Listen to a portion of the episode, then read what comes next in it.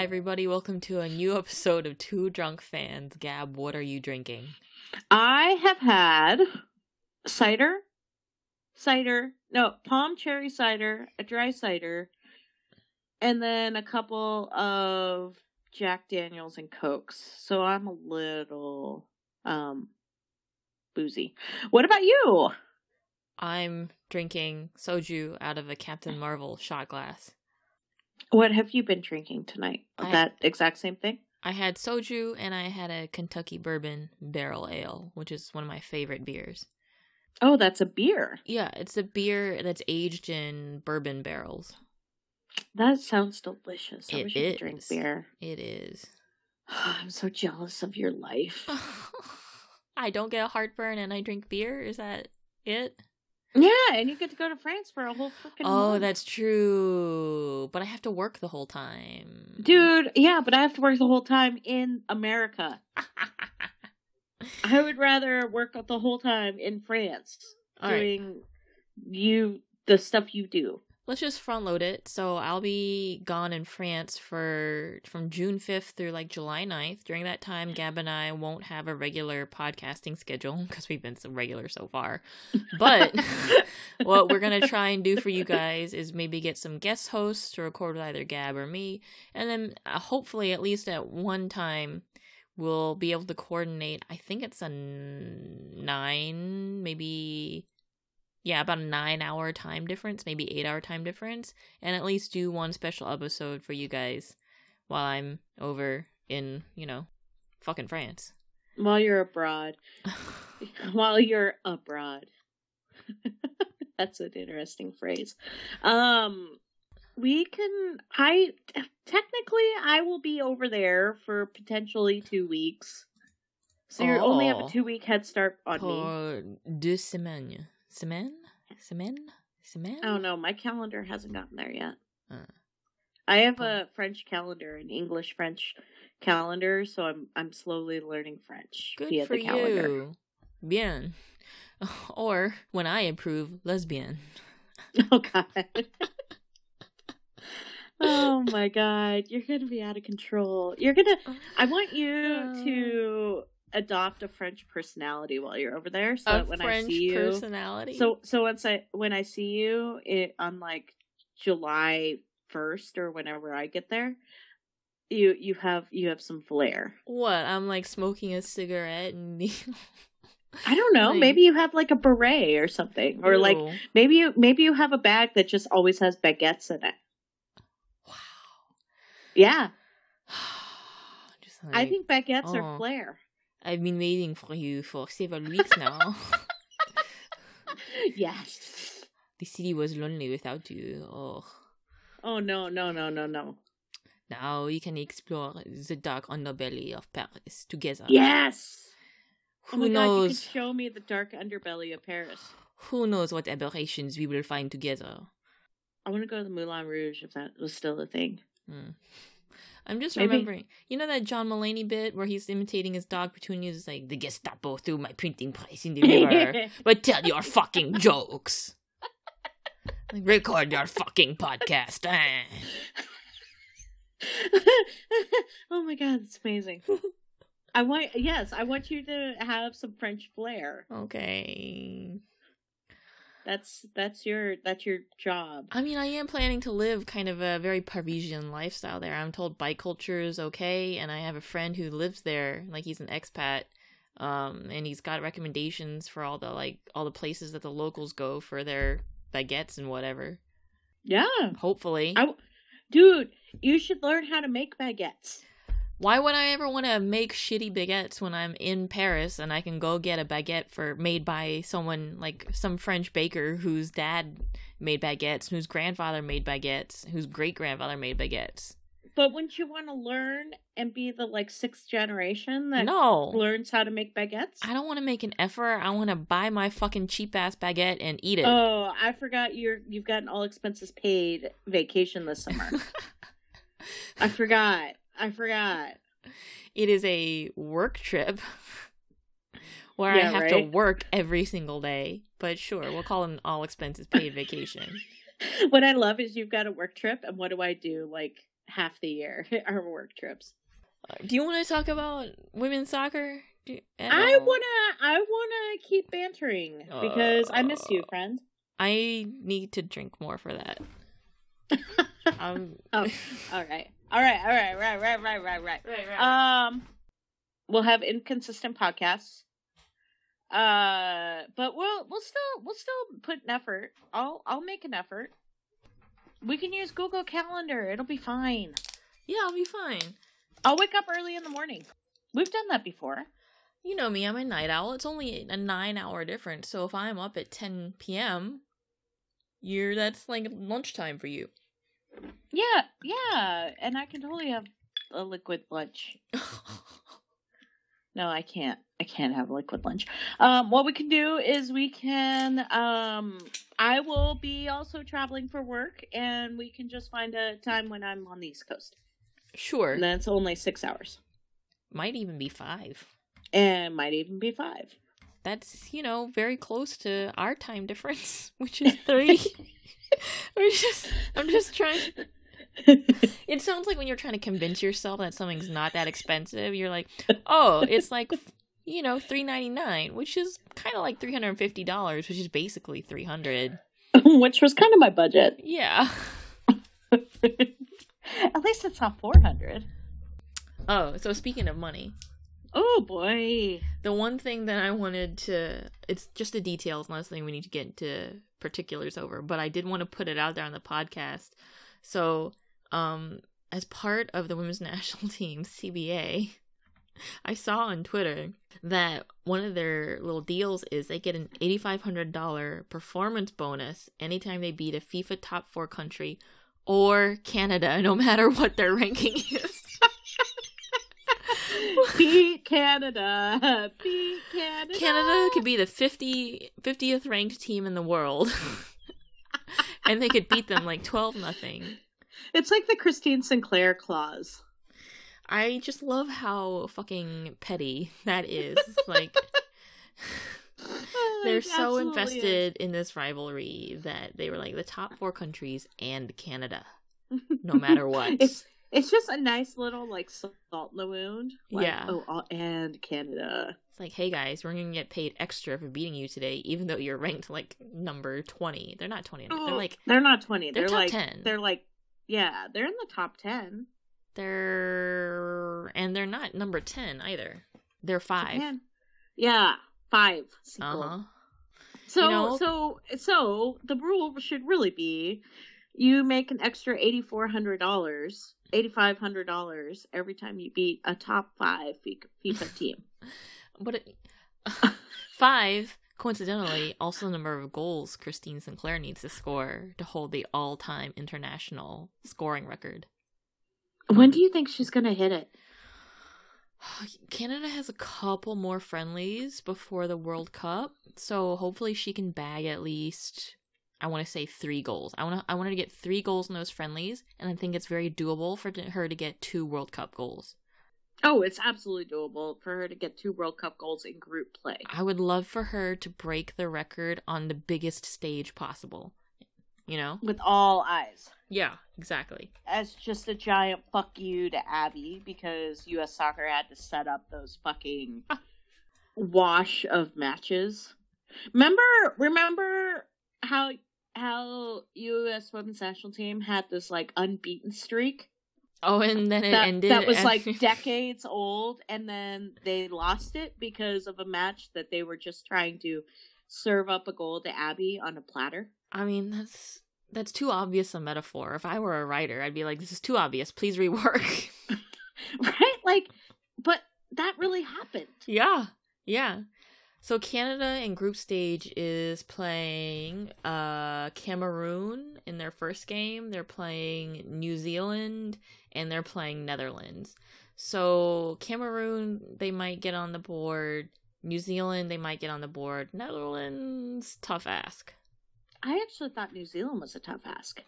It's tougher, but I don't think it's going to be as tough as Netherlands. Hmm. And then I don't want to say Cameroon's exactly going to be easy. No, I was actually gonna. I, I if I would rank them, I would actually say Netherlands would be easiest. Cameroon, Oh. New Zealand. Okay. Okay. Okay. Okay. Okay. Okay. Cool. Cool. Cool. Cool. Cool. Cool. Cool. Cool. Cool. I like that we already disagree.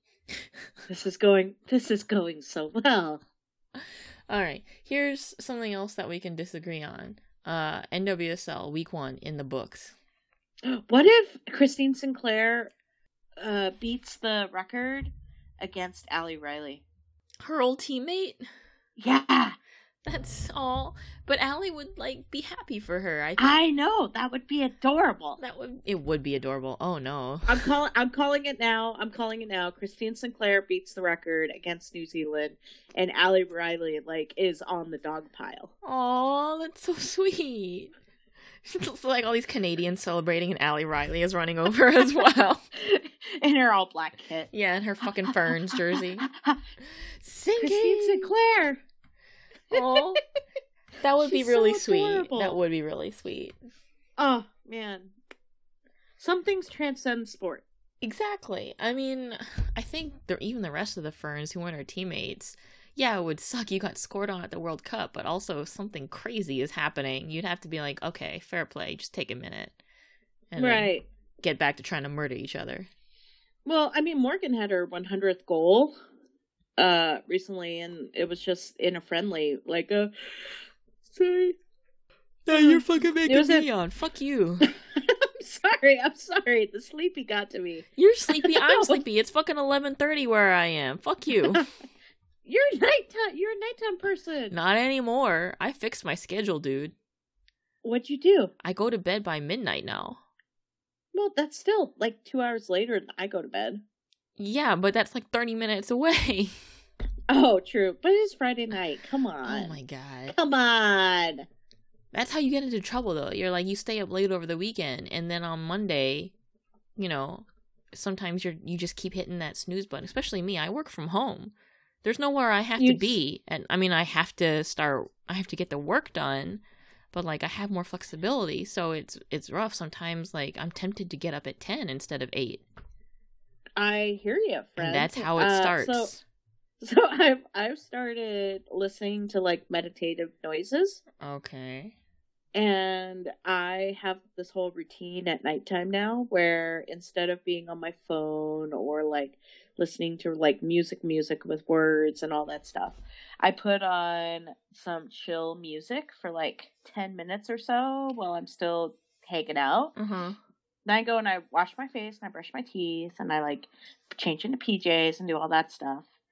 And after about 20 minutes, then I then I'm like ready for bed. So then I crawl in bed and I turn on a meditation, like a sleep meditation, guided meditation, and I am out like a light. Are you one of those people who falls asleep easily?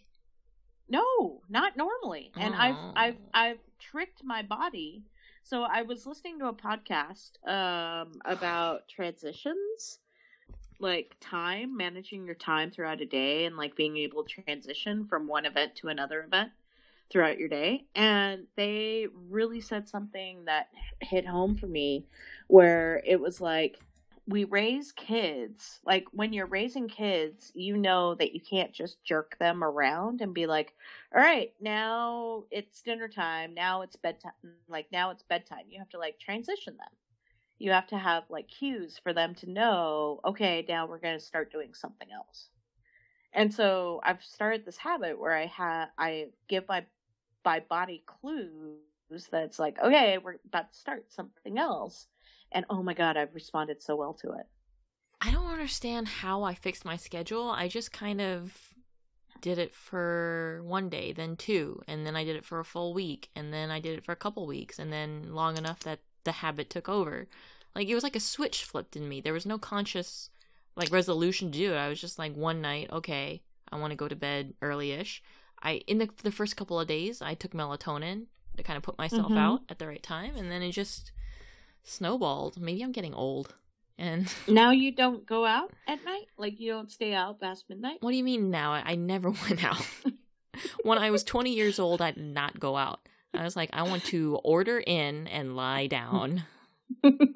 okay, so you don't act. So there no at no there's no night where you are like, okay, tonight is the night where I am gonna stay up until two in the morning. I just had insomnia. I just had insomnia, and it took a long time for my brain to shut down. Even now, it takes a good 30, 40 minutes for me to really fall asleep. I have to like read until I'm so exhausted that my brain stops working. You should try the the meditation thing I was telling you about. Like you should try listening tranquil music while you're like prepping for bed and you get rid of your phone and get rid of like stimuli and transition your brain into like hey just so you know we're going to bed really soon. Here's a transition for you. Nwsl week one. All right all right all right all right all right. All right. We're so, back. how many of the games did you get to watch? There were fucking five total games, including the midweek. Absolute fucking embarrassing ass blowout. North Carolina Courage 5, Orlando Pride 0. But we'll start at the beginning. Washington Spirit 2, Sky Blue FC 0. I watched that one. I mean, it was what, number 8 versus number 9? Yeah. In your opinion, which team looked more like a newer team than the other? I mean, we have the result, but um, I think Sky Blue did impress me. Like Sky Blue looked renewed, refreshed. Um, they and they're they're coming off of some major change, uh, which we should probably talk about. Oh yeah, so Tony Novo is out as the GM, which apparently the news dropped like a week before opening weekend, something like that. So close to opening weekend. And Alyse LaHue is interim GM, and if you've followed women's soccer for a minute, then you'll know that name because she was with the Chicago Red Stars. She left them to go work with the Seattle Storm and is now with Sky Blue. Mm-hmm. So quite a pedigree in women's sports. Yes, quite a history. Um, I like the change. I just, I am. My five thousand dollar question is why would you go from Seattle Storm to Sky Blue? Well, my five thousand dollar, my eighty five hundred dollar question is why now?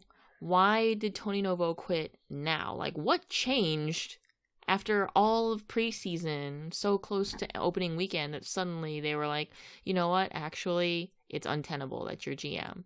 Well, he he wanted to focus on his real estate career, so I'm thinking that the real estate market in New Jersey has had some sort of shift. You know that's not correct. hey, that's that's what they that's the line they fed me. I mean, so I think Jonathan Tannenwald was the one who was the most bald about it, which is basically like he was asked to resign, which is kind of the polite way of firing someone, right? It gives someone a chance to kind of maintain their last shred of dignity. Yeah, save face. Yeah, and he's like, "Okay, I'm stepping down." But why now? What? Right? Like why why not December when all this shit was blowing up?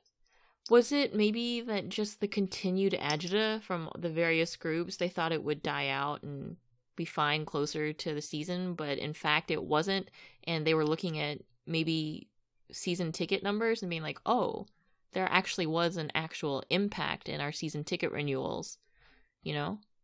I mean, maybe, but the other, like, that's probably plays a part in it. I'm also wondering though if they had some pretty specific shit to work on from a like admin side. And I'm wondering if he just did not do any of it. Maybe. I mean, he there was a list of shit that happened or that he was going to work on like as of the draft. That's true, where he was like, We'll tell you in 30 ish days or so. And then. Right. And 30 days came, and it's like, Well, shit. The only thing I ever really saw, um, well, I saw that they changed practice facilities. They have, and... they have water at practice, so that.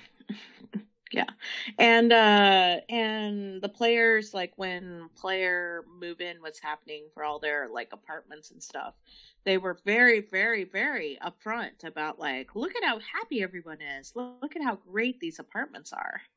They made changes, and understandably, I think probably the players are like, we don't want to keep talking about all that stuff. We want there's a it's a new season. There's a whole new chance. There's like 24 opportunities here for us now 23 to completely flip the script and change the narrative.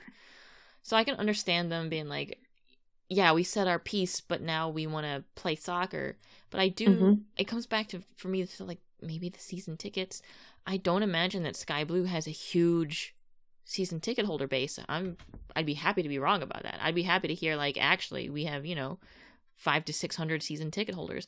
But I think with Cloud9 and the people that they were able to convince with their, you know, with their campaign in the off season about like you know these things need to change um and Tony Novo needs to be out before we return to a game I could see them having a sizable impact even if season ticket renewals are down 10% I think that's enough to be like hey you know it, that's enough of a warning signal maybe maybe not just 10% what would you say the percentage needs to be for ownership to be like 25. 25 25.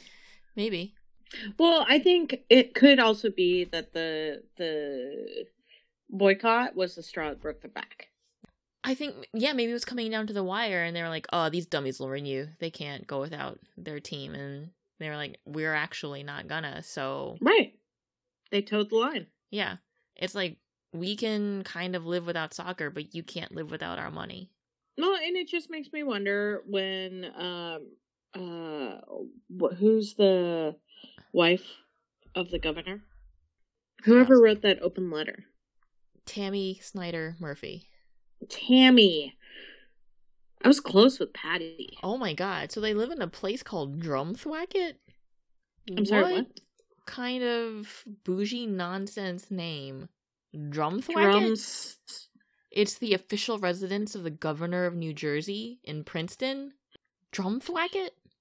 Oh, in That's- Princeton. That's even worse than Kennebunkport. what is Kennebunkport? It's a place where rich people go in New England. Kennebunkport. It's interesting. Maybe someday somebody will write a book. that would be cool, a tell all. Right? Like maybe that's Carlos's uh No. next book. No, where is Tasha Kai? She Oh my God, promise- where? Dude. She always promises us good shit and then she never gives us the good shit. She's like, "No, I'm just going to live my life quietly in Hawaii." I'm just gonna keep posting photos of the additional tattoos I'm adding to my collection. yeah, she's just living living her best life with her her partner and doing construction stuff and being in Hawaii. Right? Like God, talk about not a bad life. So I am optimistic about what Alyse LaHue can bring to Sky Blue FC. I am really rooting for that win. I'm not expecting one right away. Although I was like, you know, as introductions to the seasons go, playing Washington Spirit in your first game is probably one of the most gentle ways to ease you back in. Right? Like that was that was a nice that was a nice move, NWSL. That was a way to ease them into it. It was it was uh it was a good opening weekend. There were some good goals. You know, I don't think uh correct me if I'm wrong, but I don't think we had any zero zero draws. Nope. We had one Um, we had one one draws but no zero zeros. Right. Yeah, Yahoo online platform stuff seemed to work out okay if your internet was fine. They had some problems with replays, I think, but they fixed them pretty quickly. Yeah, so there were no yeah, there were some technical issues, but the stream worked. So that's that's a good thing. And now we know that Yahoo like we know that the Yahoo uh app is available on iTunes or on Apple TV and Chromecast and Roku and um it's also available on the Xfinity if you have like a smart TV, Xfinity app thing. So you can watch it. Like bars are able to put it on. It's just it's not on like a main channel. Yeah, it's not on linear TV, which I think is a problem. Like, what were they doing the off season? Who are they talking to? Why couldn't they get some kind of not even every weekend, but some kind of like we'll do X number of games. We'll do 12 games regular during the regular season kind of deal. I'm just happy that we're not doing a f- the fucking noon o'clock Sunday thing anymore for That's Lifetime. true. That's true. Like that was just dumb. You have Lifetime you have scheduled programming. This is the only live event on your entire station, and you're pigeonholing it for the hottest time of the day. So this actually is a nice little transition as well because Lifetime didn't work. Like I thought in the beginning, like a lot of people, okay, this is an innovative little solution. Let's see what happens, and it didn't work. They didn't they didn't adapt well to it, and now A and E, the A and E offices that were running all of NWSL Media, so like the marketing arm, which is different from the NWSL Media Association, which is the independent group of journalists. So the A and E marketing arm in New York, it's gone and like everybody who worked there has gone and found other jobs. Like Meg Linehan left, and then a bunch of other people. Celia Balfe left. Um, this guy Dave, who worked on like I think video and stuff, left. Uh, the person who's in charge, or like the vice president of getting sponsorships, left. Um, so they're all, you know, leaving because I think well, part of it is if NWSL is going to replace those those jobs, it seems like they're going to relocate them to Chicago and unless they're willing to pay relocation costs and you know a paycheck that's worth it to uproot your life from new york who's going to take that deal well and when is nwsl going to actually fill those positions that's the other question though so you're getting a little peek at how the sausage is made but uh, the person who ran NWSL Communications, Patrick, he resigned just after the NWSL draft. And they still have not seemingly filled that position yet. The draft was in January. You would think that it would be of paramount importance to hire your a new communications person, the person who liaises between you and the press who are covering your league. Like some sometimes, and you and I, we don't like we work hard in a lot of ways. I don't think we are the hardest working people in WOSO by any means, but I will say that sometimes I feel like we are putting in like we the collective we of like supporters and fans who want this thing to grow. I feel like the collective we are working harder at this thing than people in the league office. Yeah, I understand they're understaffed, but the solution to that is to hire a new Patrick. and to yeah. hire some of some of these people who have left your positions. Like there was, you had to have known the moment that deal was dissolved that there was going to be some kind of transition. So why wasn't there a better organized staffing transition? Like I just want to know what Amanda Duffy does on like a daily basis. Yeah, that interests me. And to, you know, to like, what extent are she... they getting support from U.S. Soccer during this time? I mean, okay, so that that's another thing that happened this week U.S. Soccer announced a new uh, partnership, new sponsorship with something. It's I forget what the thing app. was. Yeah, it's an app what? or something. yeah, a... and it's and MLS is getting a cut of it. But not why isn't NWSL getting a cut? Yeah. Why isn't U.S. Soccer bundling deals, you know, for NWSL as well? Maybe there's some kind of contractual thing happening there, but I really don't. I don't think there is. I don't know. I'm like, you start this thing and you say, okay, now go do be a thing, be your own thing. And the thing says, yeah, I want to be an, my own thing, but then nobody knows how to be your own thing. And it's like, it shouldn't be this hard. It's a very, like, what are we thing right now. It's like, so they pay national team players and, you know, control how they come and go, but they don't want to take responsibility for getting them some sweet ass sponsorship deals, maybe because still it's supposed to be technically under that A&E marketing arm, which is maybe why this deal was separate. But then it's like, so what are we then? Like, I don't know why we're so entwined on this front, but not on this front. Like, can we just, you know, openly state what we are to one another? I I can't deal with the uncertainty in all the different parts of our relationship. I want to know is some at all involved with NWSL now? Oh god, I don't know if I'd want them to be. Oh no, I don't want them to be, but I'm wondering if that deal was a SUM a SUM negotiated deal and if that's the case. You know what I mean? Yeah. If anybody has the answers, our DMs are we open. Love to chat with you. Yeah. Um, in the meantime, we've got North Carolina Courage 1, Chicago Red Stars 1, and I want to kind of fold this into North Carolina Courage 5, Orlando Pride 0.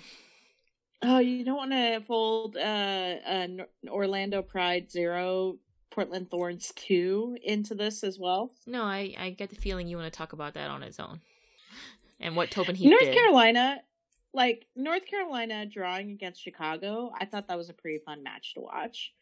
Um, I found it extremely interesting that uh, North Carolina scored first. No, uh, Chicago scored first I was wondering if North Carolina would do the thing where like once they score one, they like rapid fire score like three more. Right, like they did and against Orlando. And they didn't do that against Chicago. What was that? like they did against Orlando. Yes, yeah. like they did against Orlando. Like that's that. Ooh, I got the hiccups. Ooh. That's the uh Orlando of yesteryear. I was wondering if they were just going to come out with like a slightly different game plan, but Orlando against Orlando that proved us wrong. Proved me wrong. Yeah, but consider the stats. So uh, North Carolina, Chicago. North Carolina had 24 shots, six shots on goal. Chicago had six shots, one shot on goal. So much more economical. And then, you know, we now have all these cool little widgets on the NWSL site. You can see a map of where all the shots were. It, God, it fucking looks like you know that game where you have to shoot little bubbles at other bubbles and when you match the colors they like dis- they fall out of the top and you're trying to get all the yeah. That's what it looks like on the North Carolina end. Like just all these fucking colored bubbles. And then obviously in the Chicago end there's just six little shots and like four of them are Sam Kerr in the box. Sam Kerr in the box. Um just deadly in the box. So it's like yes, we can talk about North Carolina being inefficient all you want, but the fact of the matter is, who cares if they got six shots on goal, 24 shots, and only one goal out of it? In the end, over time, this has yielded a team that nobody has figured out how to beat. Nope. At least Chicago figured out how to score. Oh my god, 13 corners for North Carolina, Chicago 1. 40 crosses, North Carolina, Chicago 11. Like, they just pummel. They're just a fucking battering ram. I mean, the Orlando match, I didn't watch it, um, but look, just looking at like the post game, not post game, but like looking at when or uh, North Carolina came together and really started popping the goals. It's like, oh Jesus, they're back. Yeah. The so here's the thing though. So after his team had just finished trouncing Orlando five to nothing. Paul Riley had the audacity to give a press conference where he was like, after the the North Carolina Chicago result, he was like, I guess people don't rate us, people wrote us off again, and then he busted out the U word, underdogs. So here's the thing. I think we all know by now that that is a mental tactic that he's using yes. to motivate his team. It's infuriating because we look at the facts and we're like, how are you in any way the fucking underdog? And he doesn't care because it works. Mm-hmm. It works on the players that he has on his team. Oh yeah, oh yeah. He specifically recruits players who he feels will be a good mental fit with his underdog approach, which is a yes. an actual psychological phenomenon, the underdog effect, apparently. Mm-hmm. I actually interviewed Colleen Hacker about this. Oh, really? Yeah, there's going to be an article coming out sometime next week, hopefully for the Athletic. You're getting a little preview of it now. Oh uh, my god, I love Colleen Hacker. Yeah, and if you followed women's soccer for a minute, you might know her name because she was like a a sports psychologist uh, for the U.S. Women's National Team for a long time. She's working with USA Hockey now, I want to say, and she works with like individual athletes. And she brought up like some of the actual psychological underpinnings of the underdog effect and how the crux of it just to boil it all down is like emotion trumps logic. Mm-hmm. emotion trumps logic every single time. So it doesn't matter that they were top of the league by what 15 points or something like that last season and they won the that championship. they that they won the the shield by like mid-season? Yeah and that they won the championship pretty handily. I'm sorry, friend, but yes. it wasn't that close. No, no, no. It it was not close at all. You you are speaking the truth. Yeah. And then two games in, they've scored six goals already. so how can you look at that result and call yourselves the underdogs? You just do. You mentally train yourself to believe that. You take any little piece of negativity, no matter what, whether it's true or not, and you use it in order to create a certain um, process at the club. And so, yes, it's infuriating to all of us who are outside of it, but I don't think that he's going to stop. And there's nothing that anybody can write or do or say that will change those players' minds. No, in fact, it's better for them if people write and do and say things trying to change their minds because it feeds right back into this aura that he's trying to create of like we have to show everyone wrong. Like they say X, Y, and Z about us, well, we're going to show them all, you know? And it's like, no, we're saying you guys are actually really good at what you're doing it i mean it works but on the i kind of feel like i'm being gaslighted because like, yeah i can see you, the results yeah. i see the numbers you guys like you're a, a, super heavyweight and you're punching a bunch of fucking featherweights into oblivion and yet it's but like but like how do you write how do you write that article or how do you convey that message you don't so here's the thing everybody it's unlikely, but every single person, every fan, and every journalist could write 100% positive things about the North Carolina Courage, and they would still find some seed of discontent because you have to do that in order to successfully implement this underdog mental strategy. It just sounds like brainwashing. I mean, psychological stuff to a certain extent, like no matter what, you kind of have to brainwash yourself into, into buying into this stuff. I think they're adults. They know that they're winners. They know. But what they feel is different from what they know. And that's that's part of it. I I just hope I just hope that what he's doing isn't fucking up the women's national team's chances of in France. What between like Dunn, Mewis, McCall, McDonald. Yeah, McDonald. Mm, that's interesting. That would be an interesting question, actually. Like when you have a player who's transitioning between two teams that have different mental philosophies, like how do you navigate those those two different worlds? Right? Because like you like when you're playing for the U.S. Women's National Team, you can't fucking have an underdog mentality.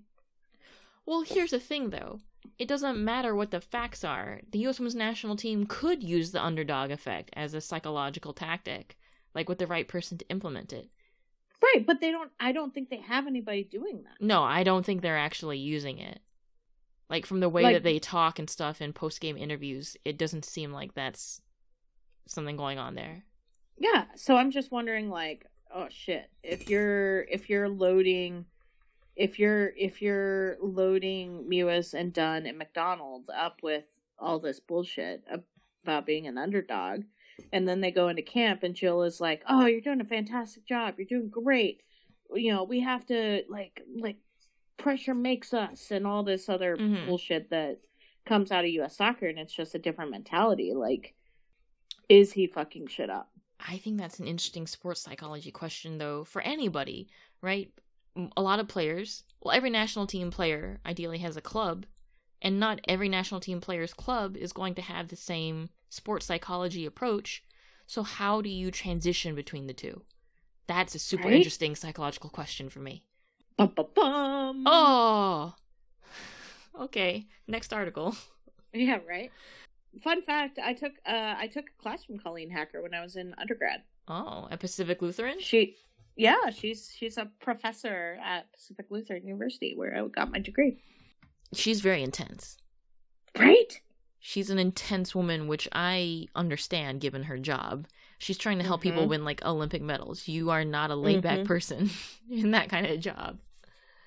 Like sports psychology has always been so fascinating to me. So absolutely fascinating. Yeah the the way that you get people to maintain a mental edge like think about it you and i get fatigued doing our jobs just like you know monday through friday or monday through saturday for a couple weeks at a time and then you know common knowledge would be like you need to take a day off like every couple months or so at least but for these athletes they have to maintain a certain mental edge what for the length of a season for the length of a tournament right like they and they can't blink.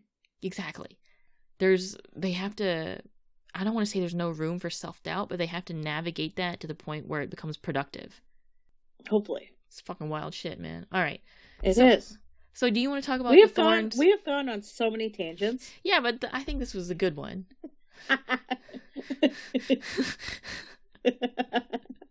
Absolutely. Yes. Do you want to talk about I'm what the thorns did to the pride?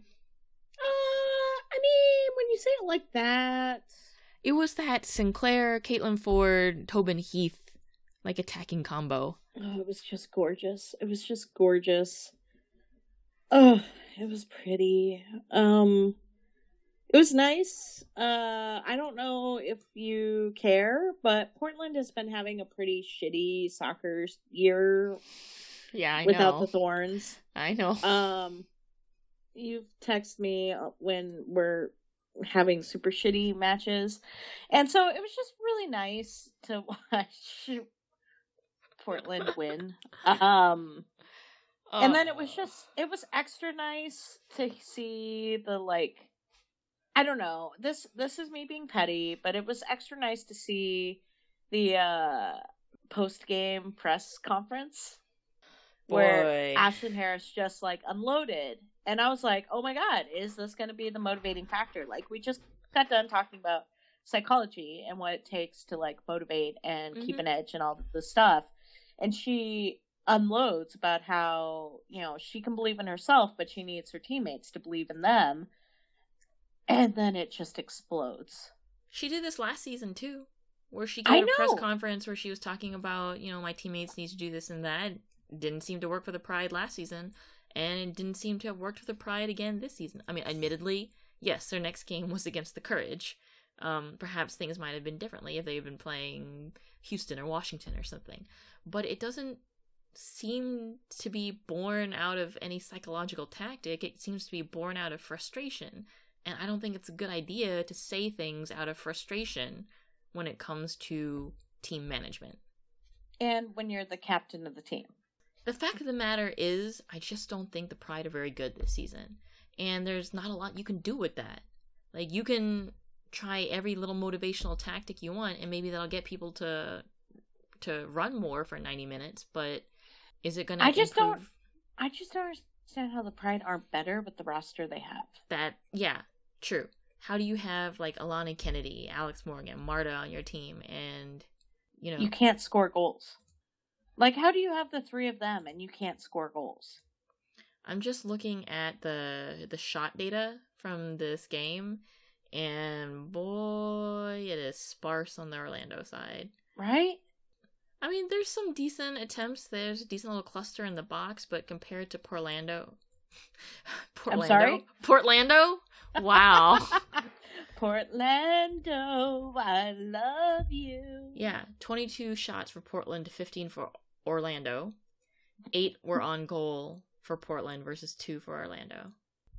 I mean, Orlando had one that made me do squeaky bum. Mhm. That hit, it hit the post, and uh, Franch didn't even go for it. And I was definitely like, oh, we're super lucky that that one wasn't a few inches closer to the inside. I'll say this for Orlando. I thought their first half against North Carolina was pretty good. I it didn't look like they were winning, but it looked like they were holding their own. They were Mhm. sticking to their principles and playing their game, and then it just all unraveled in the second half. Yeah. I just struggle with like Tom Sermanni couldn't crack this nut. He couldn't solve this puzzle. It's got to be a really tough puzzle.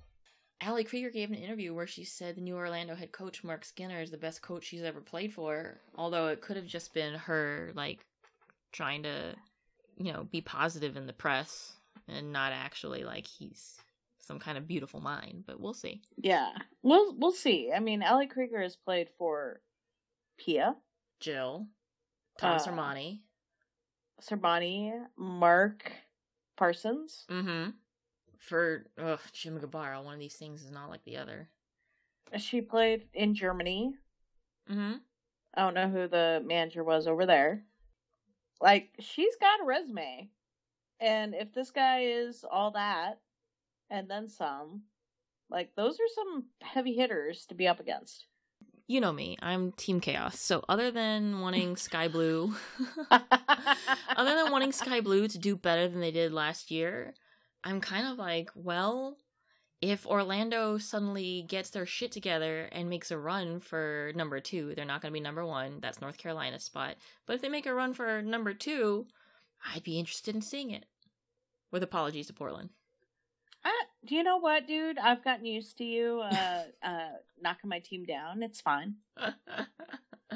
and then It's I come fine. to Portland. I come stand with you guys. I got the little thorn scarf on. Just like And but but then you're too cool for school. Oh, I gotta be in the press box. I'm actually gotta stand with you guys anymore. I'm What do you mean too cool? That- that's called having to do my job. I have to be at work. I'm just saying, I'm out there slaving away, drinking, chanting, and you're like up in your cushy little press box, just typing away on your computer To do work. so I can earn money To live. I need money to exchange for goods and services so I can go to Portland games. Who is flying me out to Portland? I'm not flying Uh, to Portland for free. I I would love to. When would you like to come out here? Mm, maybe August actually. September. All right. Okay. All right. Let's let's plan for it. Okay. All right, last game of the week, Houston Dash 1, Reign FC 1. Is that really the last game? We already talked about North Carolina Courage Orlando Pride 5 nothing the Wednesday game.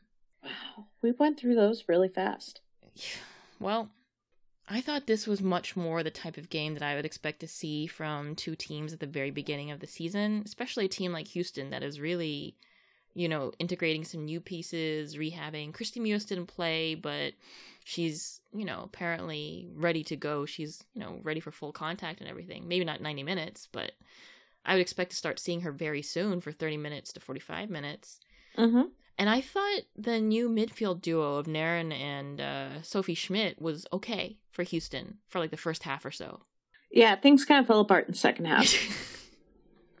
oh yeah, oh yeah, It was it was a little talk about team chaos. yeah. But I I I like the look of it from Houston. I talked to Monica Gonzalez. There's an interview up at All for Eleven, the new women's soccer site from SB Nation, where she Can was. you put a sound effect around that? Am I going to? No, can you? Yeah, of course I can. Like a little sparkly noise. I'm not gonna, like, Maybe. she talked about how she thinks Houston is a complete team and all they need is a little time to put all the get all the pieces working together smoothly. So, I don't know, maybe we'll see Houston in two or three games but before they lose their internationals. I like Gonzo. I like Krieger.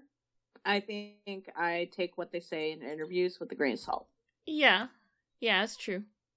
They're they're hype people. They're trying to hype their team. They're trying to they're trying to get that stuff. But I do I did like Houston's first half. I think Seattle is always going to come to play. Always going to going to come uh ready to go. I think it's going to be really interesting. Like Houston started out last year pretty strong. Yeah, and, And, then, then, that just I, fizzled. I feel like that Kristie Mewis ACL injury kind of really took the wind out of their It- sails. Absolutely did. and then, so I I I would love to see Houston actually build momentum. Same. Okay, that was NWSL week one. I mean, we talked about a lot. We we packed a lot into the about fifty or so minutes that we've been talking, including like a discussion of mindfulness and sleep practices. and sports psychology. Yeah, I'm I'm I'm just so interested in how people essentially can mentally manipulate themselves in order to achieve things. Because that's what you're doing. You're Like- manipulating yourself. Like it makes me so like I've been thinking a lot about having a, a career coach, like an executive coach, and part of me is wondering like, is that what I need? I need somebody to like just tell me I'm horrible at my job and that I have to work harder and I have to like obviously that's not what would actually motivate me. But it's just it's so interesting. And now I'm on this path of like how what is it like to transition between a like potentially super positive environment and maybe like a underdog environment Mm. It is weird. The older I get, like I feel like my brain psychology is shifting. Like this thing with going to bed on time. All of a sudden, I'm just the kind of person who goes to bed at on time instead of I mean, yes, some of it was insomnia, but some of it was procrastination, just wanting to stay up later and not going to bed. It, eh, all sorts of little things I do now that I used to really slack on when I was in my early 20s. I don't know what the brain chemistry of it is. Maybe I'm I was just fed up with my own bullshit. I don't understand what happened and I would love to know what the switch was. Like nothing really significant happened in my life, I think. Have you uh explored therapy before? Oh yeah, therapy's for rich people. no, I have I mean... health insurance, but I just haven't bothered to. I don't. I I'm a big believer in therapy. Actually, I think everybody should do it. It's just a doctor checkup for your brain. But um, it is. I'm so in some ways I am still lazy. I'm procrastinating on looking up how to set that up through my health insurance. I'm just I'm just saying like there might actually be a thing there. Yeah, I probably should.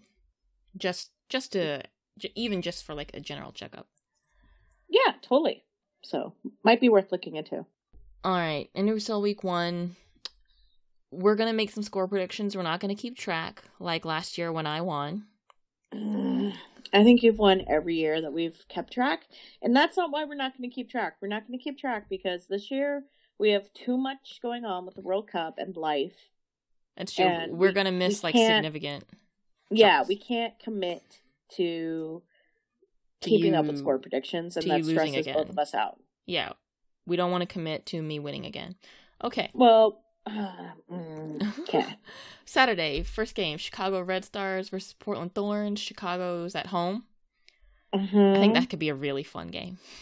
I know, I know. Um, I'm gonna say Portland two, Chicago one. Two two tie. Okay. Okay. Sky Blue FC home against the Houston Dash. Oh, I know what my heart wants, and I know what my brain is telling me. maybe that's maybe that's our next spreadsheet. We we were season. just we, talking about we do heart versus brain. We were just talking about emotion trumps logic all the time. Right. So go with your heart. No, I'm gonna go with my brain. I'm gonna say Houston Dash two, Sky Blue one. I'm gonna say Houston three, Sky Blue two my first instinct was two nothing for Houston, but that was my feelings coming through. Like Sky Blue, maybe they'll get one at home. I'm I'm saying they're going to score two goals. Oh wow, okay. So I'm saying three to Houston, two to Sky Blue. All right, and then Utah Royals at home for the Washington Spirit, and this podcast might come out hopefully before that game, but um, early projections are that it's going to be a big crowd for the Royals home opener. That'd be awesome. It's the first time we're seeing the Royals this year. Like we're talking 15, 16,000 maybe. That'd be great. I mean, last year we saw that they absolutely uh, were able to to have a huge crowd for the first match. Um, I struggle with Utah being able to carry that consistently throughout mm-hmm. season, but they did a really good job last year. What would be for you a good average audience for the Utah Royals, given that they're now a couple years in? Well, they're only one. They're this is just their second year, right? Yeah, so a couple. Okay. Sorry. Yeah. Yeah. Um, I think it would be great if we could see them average over ten thousand mm. over the season. Okay. I would agree with you. I want them to be into that five figure range. They need to aim high. Yeah. And I think uh Dell Loy is absolutely the kind of owner who wants to aim that high. So go for it. I agree. I think they are doing a really good job of marketing the team. Um, they have Vero, god damn it, this year. Um, so my heart is turning stone cold as we speak. I'm bracing for all of it. What do you think that score is going to be? Utah Royals one, Washington Spirit zero. I'm gonna say two to nothing. Okay. Royals. Okay. Yeah, I want to say they're going to score more, but something in me is like, I, maybe they need a little more time to get up to speed. I, I just want A Rod to like come out of the gates. A Rod and Vero, two short, sprite little. Mm, it, they could be a dynamic duo. They maybe, just, yeah. I hope they they have chemistry.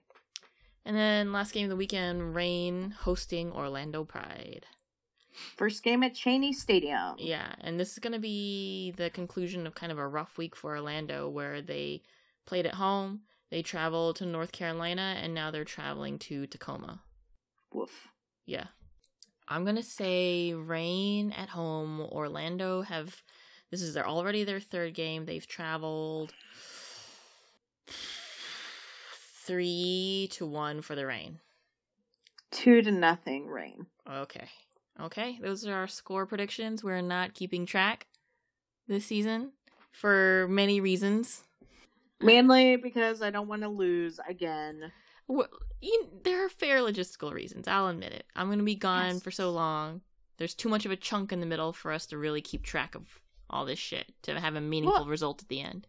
And it's a lot of pressure for us. That's true. It is a lot of pressure.